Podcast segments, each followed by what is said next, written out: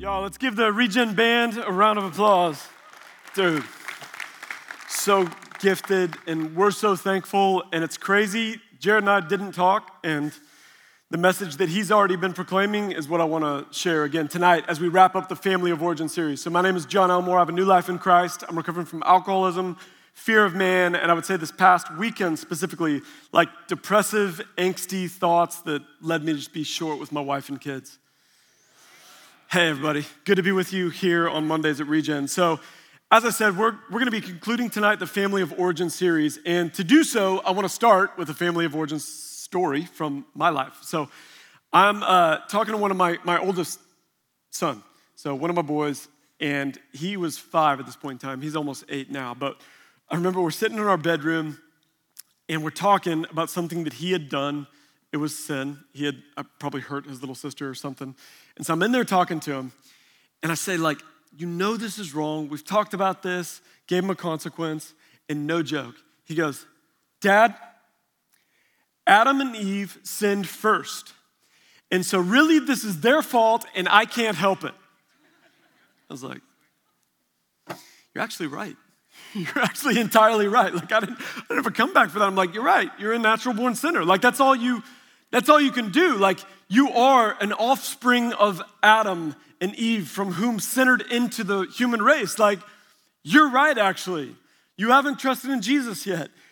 It is their fault, and you can't help it. You have indwelling sin. The depravity of man is upon you, which led into a gospel conversation and I think a spanking. Uh, not for talking back, but for the consequence he deserved. And don't call CPS, the Proverbs say, to discipline your children. Don't spare the rod um, it, will, it will lead to blessing. Just don't do it in anger. But it's in that family of origin that we've been talking about, Bryce and Grant, as they've been walking us through, like the depravity of man that entered into us, this family of origin that we've been born into, this broken state. But tonight, in the conclusion, we're going to talk about the transition or the transfer from family of origin into family of Christ, family of origin into family of destination, family of temporary into family eternal if you are in Jesus. And there's so many implications, but tonight we're going to talk about three as we walk through the scriptures of Ephesians 1, 3, 4, and 5 uh, verses, not chapters. You're welcome. And so, what we're going to talk about is uh, covered, reparented, and adopted. Covered, reparented, and adopted. And so, the first, covered, here it is Ephesians 1, 3. Blessed be God and Father of our Lord Jesus Christ. I want to stop there for a second. God and Father.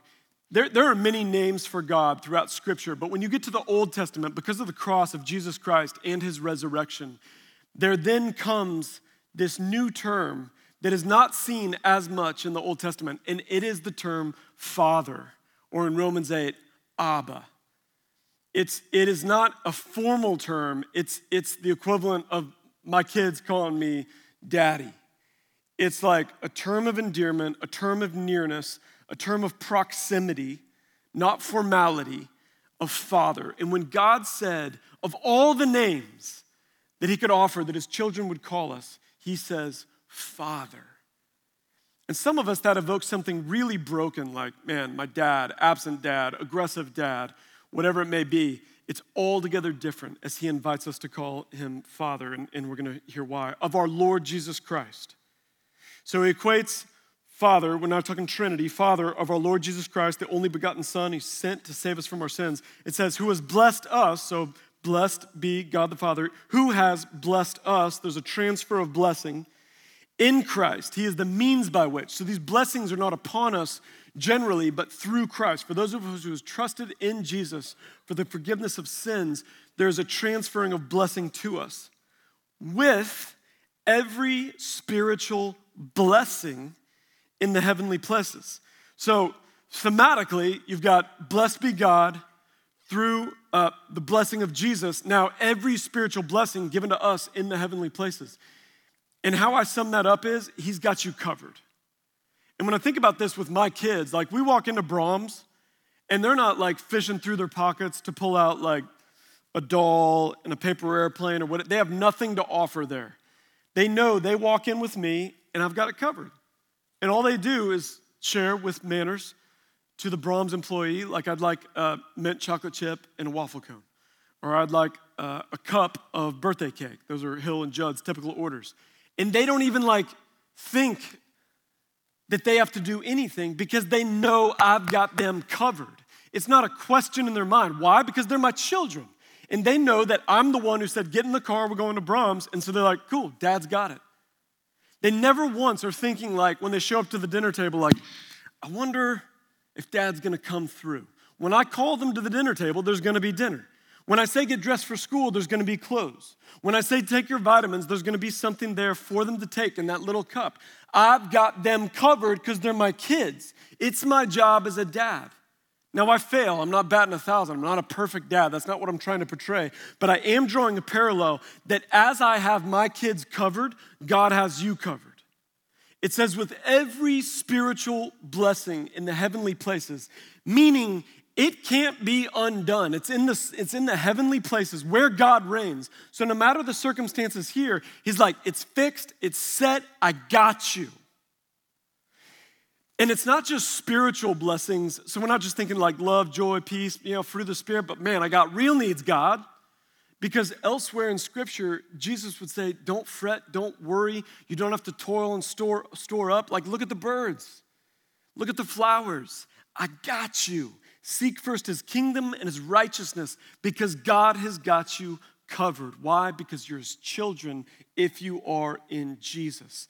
And he says, every spiritual blessing, not some, not most, not 50% of the time, every time. Jesus would also say, if your fathers who are evil know how to good, give good gifts, how much more does your heavenly Father?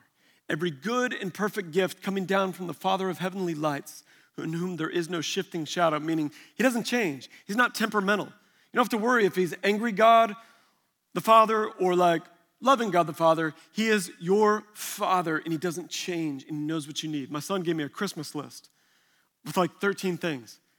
And some I got and some that I did not. One of them was a $500 gift card to Amazon. I'm like, do I need to remind you what my job is? But there were other things on there that I was like, yeah, I'll, I'll get that for you. And so it is with God. We go to Him, we know He's a good Father. He's going to give us not always what we want, but what we need. And often, truly though, what will be good for us. He's got us covered. Second, reparented. This is different from family of origin. All of us grew up in a, in a parental structure, and we learned by nurture, under their care, under the family system, under the habits, under the environment, under the hereditary things that were just like transferred to us. And we were parented in that way, in some real brokenness. And it's inevitable. None of you got away like without some of the emotional or mental or physical wounding of parenting. And I know, I've said to my community group, like, I know that I'm making father wounds in real time, and it pains me. But I feel kind of like my son at the beginning, like, I don't know that I can do any different. Like it puts me in this desperate daily dependence upon God. Like, Lord, you got to help me. But the family of origin wounds are real, and therefore we are reparented by our eternal Father. And here it is in Ephesians 1 4. Even as He, God, chose us in Him, there's Jesus again. He chose us in Him. He's the means by which He can choose us. Because God is holy and we are sinners prior to Christ. So He can't he can't choose us apart from Christ, but He can choose us in Him before the foundation of the world. There's a Lamb's book of life that was written before God even spoke the world into creation. And He penned your name, if you were in Jesus, like she or he is mine. And when they are born, I will be pursuing after them until their day of salvation. I will choose them in Jesus. It says, before the foundation of the world. That, here's the purpose, that we should be holy and blameless before Him in love. And, and theologians don't know if that in love is tied to this verse or to the next. And I would say, like, God probably intentionally left that a mystery. Because it says He chose us in Him to be holy and blameless. Holy means to be entirely set apart, holy unto God, entirely unto God, like a living sacrifice. Like, God, my life only for your purposes. I'm set apart unto you. There's no part of me that I reserve for my own sinful doing anymore. I'm all yours, all in. You've rescued me, and therefore my life is yours. Holy. my body, mind, and soul for use by God. And then also blameless, meaning without sin, without blemish. This is a term they would use for a, a sacrifice in the Old Testament, like find a lamb that was spotless or without blemish. And so he's like, not only be set apart unto God holy, but also without sin. Well, that's impossible this side of eternity. And yet he calls us to that because that's our longing, it's our desire, and it's uh, the forerunner Christ that we're to emulate and model by his power to love God and hate sin. And so there's this reparenting that's happening now. Whereas before, the parenting might be like, well, you know, be aggressive, be controlling, be apathetic, be passive, be lazy, be overzealous, be a workaholic, be an alcoholic, whatever that wrong parenting was. Now God's saying, be holy and be blameless and love. And so we're reparented. I was talking to my kids once and they said something was stupid. And I said, hey, don't, don't say stupid. Like it's, that's not a good thing to say about something. I said, where did you learn that? Is there, did, did you hear that from another kid? And they said, Dad, we heard it from you. Family of origin. But we're being reparented now by God who's giving us good words, good actions, good character by the Holy Spirit, not by your own gumption. You're covered, God's got you covered, you're reparented, and then also you're adopted. This is different than being chosen. I can choose to some degree my neighbors, I can choose to some degree my coworkers, I can even choose my wife, Laura. Being adopted is this unilateral decision where God has set his affections upon you and says, You were an orphan, now I am adopting you. An orphan doesn't choose the parent, the parent chooses the orphan. And when they have been chosen, there is a legal decree that they now become an adopted son or daughter with the exact legal rights as a biological son or daughter. In this case, and this is mind blowing, it says that we are co heirs with Christ because Jesus, the only begotten Son of God, not biological, but spiritual in a Trinitarian sense. Now he adopts us as sons and daughters.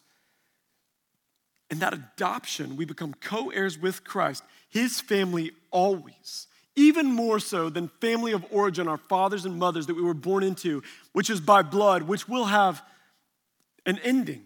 Here now, spiritually adopted if we placed our faith in Jesus. It says in Ephesians 1 5, He predestined us for adoption to himself as sons and daughters through, again, through Jesus Christ. Everything's pointing to the cross because there is no approaching God. There is no adoption by God. There is no reparenting by God. There is no being covered by God with every spiritual blessing apart from Jesus, who came to save us from our sins, died the death on the cross, and was raised again. It's all through Jesus, according to the purpose of his will.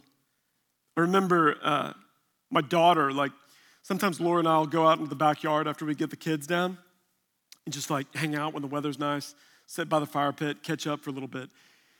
And Penny sometimes will get out of her bed and we find her like, we can hear like this faint screaming, like, like, did you leave the TV on? Is that the neighbors? And then we like open the door, and Penny is like all through the house screaming, turning the house upside down because she thinks she's been left. Or sometimes, sometimes here at church, we'll get stuck in a conversation and he'll be left there in the kids' ministry and be like, he, he said just this last weekend, please don't be late. Please don't leave me alone. There is this longing in the human heart, like, don't leave me. We don't want to be alone. There's a loneliness and anxiety. It's why holidays can be really hard because we know there's supposed to be this togetherness, and anything we're celebrating is only as good as you can celebrate it with somebody else. Like, nobody sits alone intentionally to celebrate something. But here, being adopted into the family, God is dispelling loneliness and saying, Never again. You're adopted. You are mine. And you can't unson or undaughter yourself what God has done. He says, according to the purpose of His will, not our will, but that He has foreordained and determined and set His love upon you legally through the blood of Christ sons and daughters, that we would never be alone or separate ever again. And what that also means is that for some of you in the room, if you've not yet trusted in Jesus, you're spiritual orphans. And I remember this. I remember this in 2005 when I had a gun to my head and I was an alcoholic and I was living on a couch, like feeling so alone, so desperate, so like I have to take care of myself, like almost like a kid living on the streets, like it's all up to me. I call the shots, I, I get things by my own effort, I've got to lie and scheme and manipulate. It was all on me, and it was a crushing weight. And all that happened after 30 years of trying is I became more and more undone until, in the Lord's drawing me to Him, there was a surrender. And He became my father, I became His son, all through Jesus. And my life is exactly what the shirt says has never been the same since that 30th year when I trusted in Jesus. And so, for some of you who may feel like you're in that place right now of spiritual orphan, tonight can be your night to place your faith in Jesus, be adopted by the Father, filled by the Holy Spirit, brought into the family of God, and reparented because He's got you covered and He loves you. Let me pray.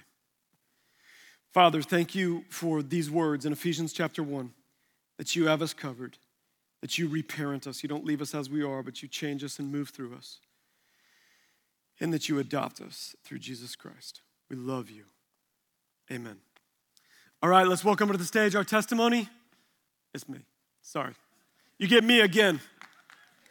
We had a, no, you don't have to welcome me.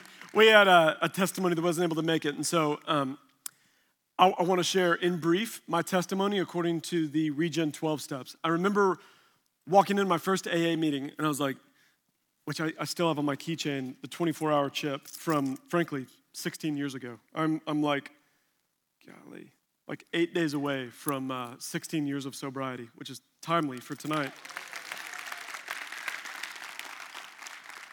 my sponsor was always like, I can get you a 10 year chip, a 12 year chip, a whatever chip. And I'm like, nah, I'm keeping my 24 hour chip because I know that I just need God every single day. And I don't want to rest on the performance of the past. Like, I know I got to stay close because I know who I was apart from Him and I don't ever want to go back. So here it is, like my life through the lens of the 12 steps. As I said, in 2005, I was living on a couch. I just found out about the relationship that I was in. There was, uh, infidelity. And so I was like, with one of my friends, and so I was like, cool, I got an easy solution. I'm killing you, uh, my friend, and then I'm gonna kill myself. And so I called my buddy about 100 times to try to find him and kill him. When I couldn't, I put the gun to my head, flipped off the safety. It was a 12 gauge shotgun, drank myself to sleep that night. There was a family intervention, and they were like, You're either going off to rehab or you're staying here with us. And I was like, Let me just, let me go to AA. I didn't even think I was an alcoholic. I just thought it would get him off my back. And when I went through those doors, uh, what I found was, I was like, dude, everybody needs this. Like, because everybody's got something. But I didn't know that this, specifically, that there would be a Christ centered, biblically based 12 step in the church. And so here it is 12 step, like through my life. Step one was admit, admit that I was powerless. And I heard as a kid, uh, there's freedom in Christ. And I'm like, no, there's not freedom. It's actually bondage. He keeps me from doing everything I want to do. It's anything but freedom until I realized that I was a slave to sin. I was a slave to alcohol, weed, pills, materialism, greed, women, lust, status. Like I was, I was so a slave. And so it took me admitting that I was powerless. But at that point, also, I was more of a deist. I was like, well, you may exist, but you have nothing to do with me. And so step two was believe. Believe that God could change me, that there was a power greater than myself, the higher power, not one of many, but God alone who could change me. And in my desperation, I quit like trying on my own self actualization. Was like, all right, like, here's what I did after 30 years of my best effort. So I'm listening. And then step three, I'll never forget. I, I got on my knees by that couch that I was living on, like it was right here where I would sleep every night, face to the ground. And I prayed, God, I've squandered everything you have given me but whatever I have left, it's yours. And I was like, You get, you get my money, my mind, my body, my job, my relationships, where I live, what I do. It's all my computer, my phone. I remember being like, It's all yours. I have wrecked it. And I thought, like, well, I had no idea what he would do. But step three, trust. Like I was like, all right, you get it all. I have wrecked it. Here's my broken parts if you want them. And it was like this master trash artist He's like, no, give me that. Give me the broken relationships. Give me the alcoholism. Give me the homelessness. Give me all that brokenness. I'm going to make something beautiful, which is the gospel. Step four was inventory. I remember sitting across the table from Charlie, who was my mentor, and I had acronyms uh, at the bottom of the page because I was like, dude, there's no way I'm going to share my deepest, darkest, ugliest sins. Frankly, uh, that have been that I had done and that had been done to me. There's no way. So, you know, flip them a couple of like, here, I drank too much with this, you know, person, I, I slept with this person or whatever, but I'm gonna hold these cards, see how this goes. Like, I don't know this guy, I don't trust him. And at the end of it, he was like, Is there anything else? And it was like, I wanna be free. Yeah, there's something else. I was sexually abused when I was a kid and I hadn't uttered those words ever. It was the secret that I was going to take to the grave. But the truth of the matter is, it was that secret that was taking me to the grave. Because I was like, I'm not telling anybody. I was so ashamed. Like, why didn't I run? Why didn't I fight? Why didn't I yell? And what does this mean about me? And uh, he sat across and he's like, Yeah, that happened to me too. I love you. Anything else? So I walked through the next like scrawled acronym. Anything else? And I did my step 5, which is to confess. James 5:16 says, "Confess your sins and pray for each other so that you may be healed, not shamed, not shunned, healed." And it brought healing. I remember driving home from his house just yelling like so free just like because the weight of sin and shame and condemnation just came falling off in the name of Jesus Christ. Step six was repent. Like, I can't keep living the way that I'm living. And so I remember I used to hide my AA book and I, I like didn't have a Bible. And I'm like, dude, I'm out. I like outed myself, but not in the like, I'm coming out with my sin way. I was like, I'm out. Like, I was an alcoholic. Maybe I still am, but I am, I am done with that life. And I started telling everybody would listen, yeah, I'm a recovering alcoholic. I'm going to an AA meeting.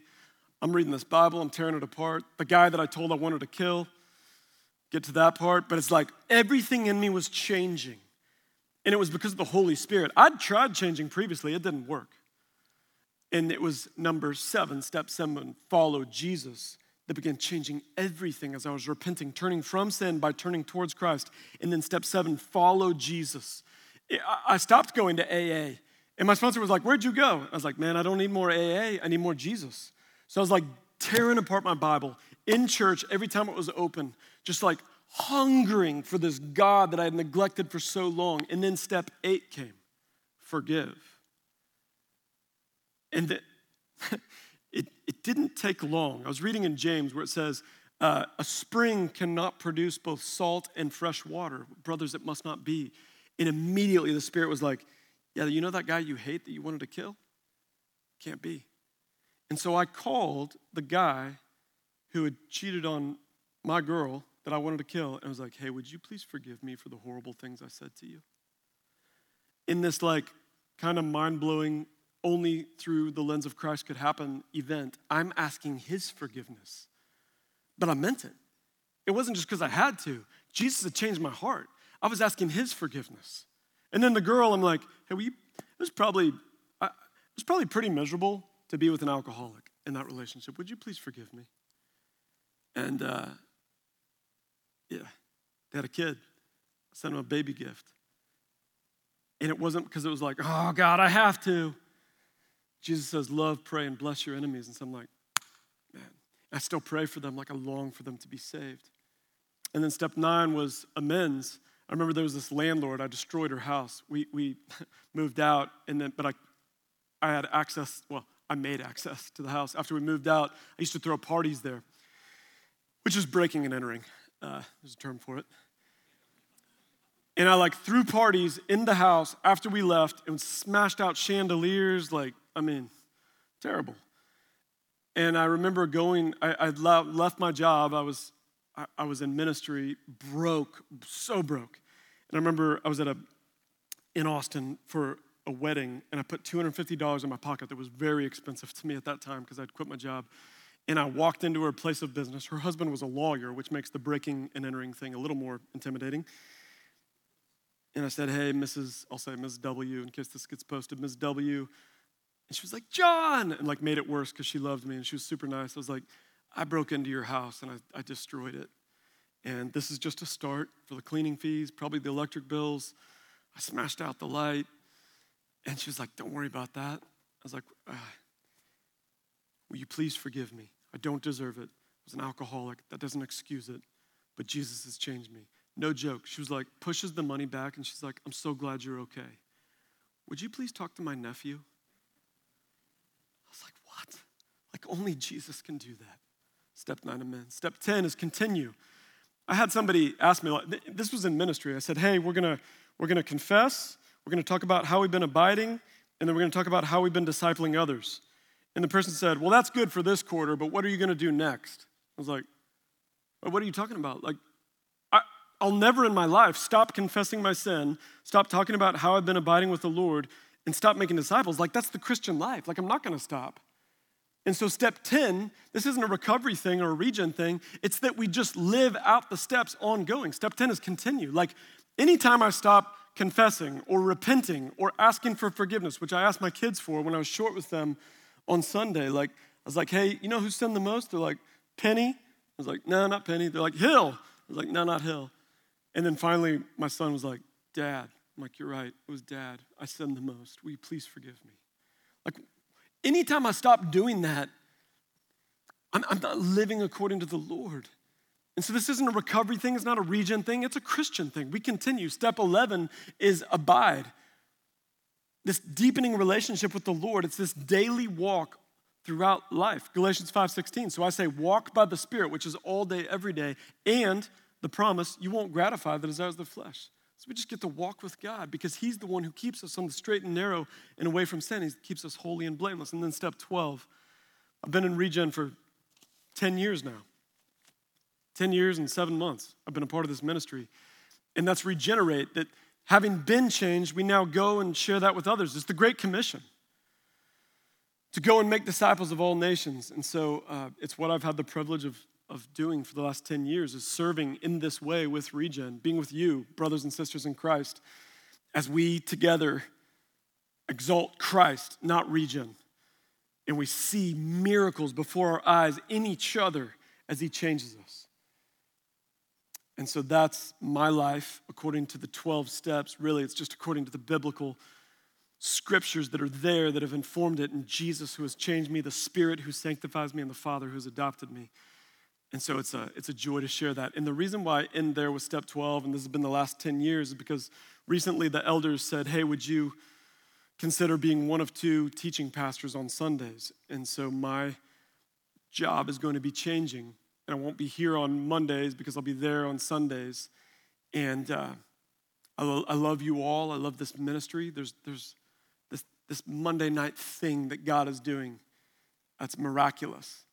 And I love it so much, and I will miss you all so much. It's not that I'll be gone forever. I mean, I'll, I'll come back from time to time if they'll have me, but, uh, but that does leave a gap.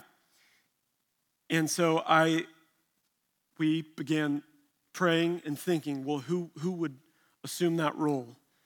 And we didn't ask many people, we asked one person.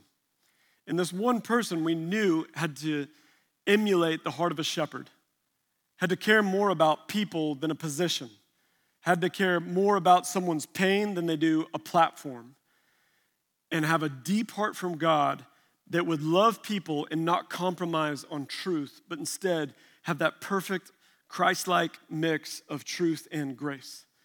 And so uh, we approached Ryan Nixon, who's the director of Reengage. He's been, for the last eight years, walking with married couples through pain and turmoil and division to see healing by Christ into those marriages, individually and together as they are one.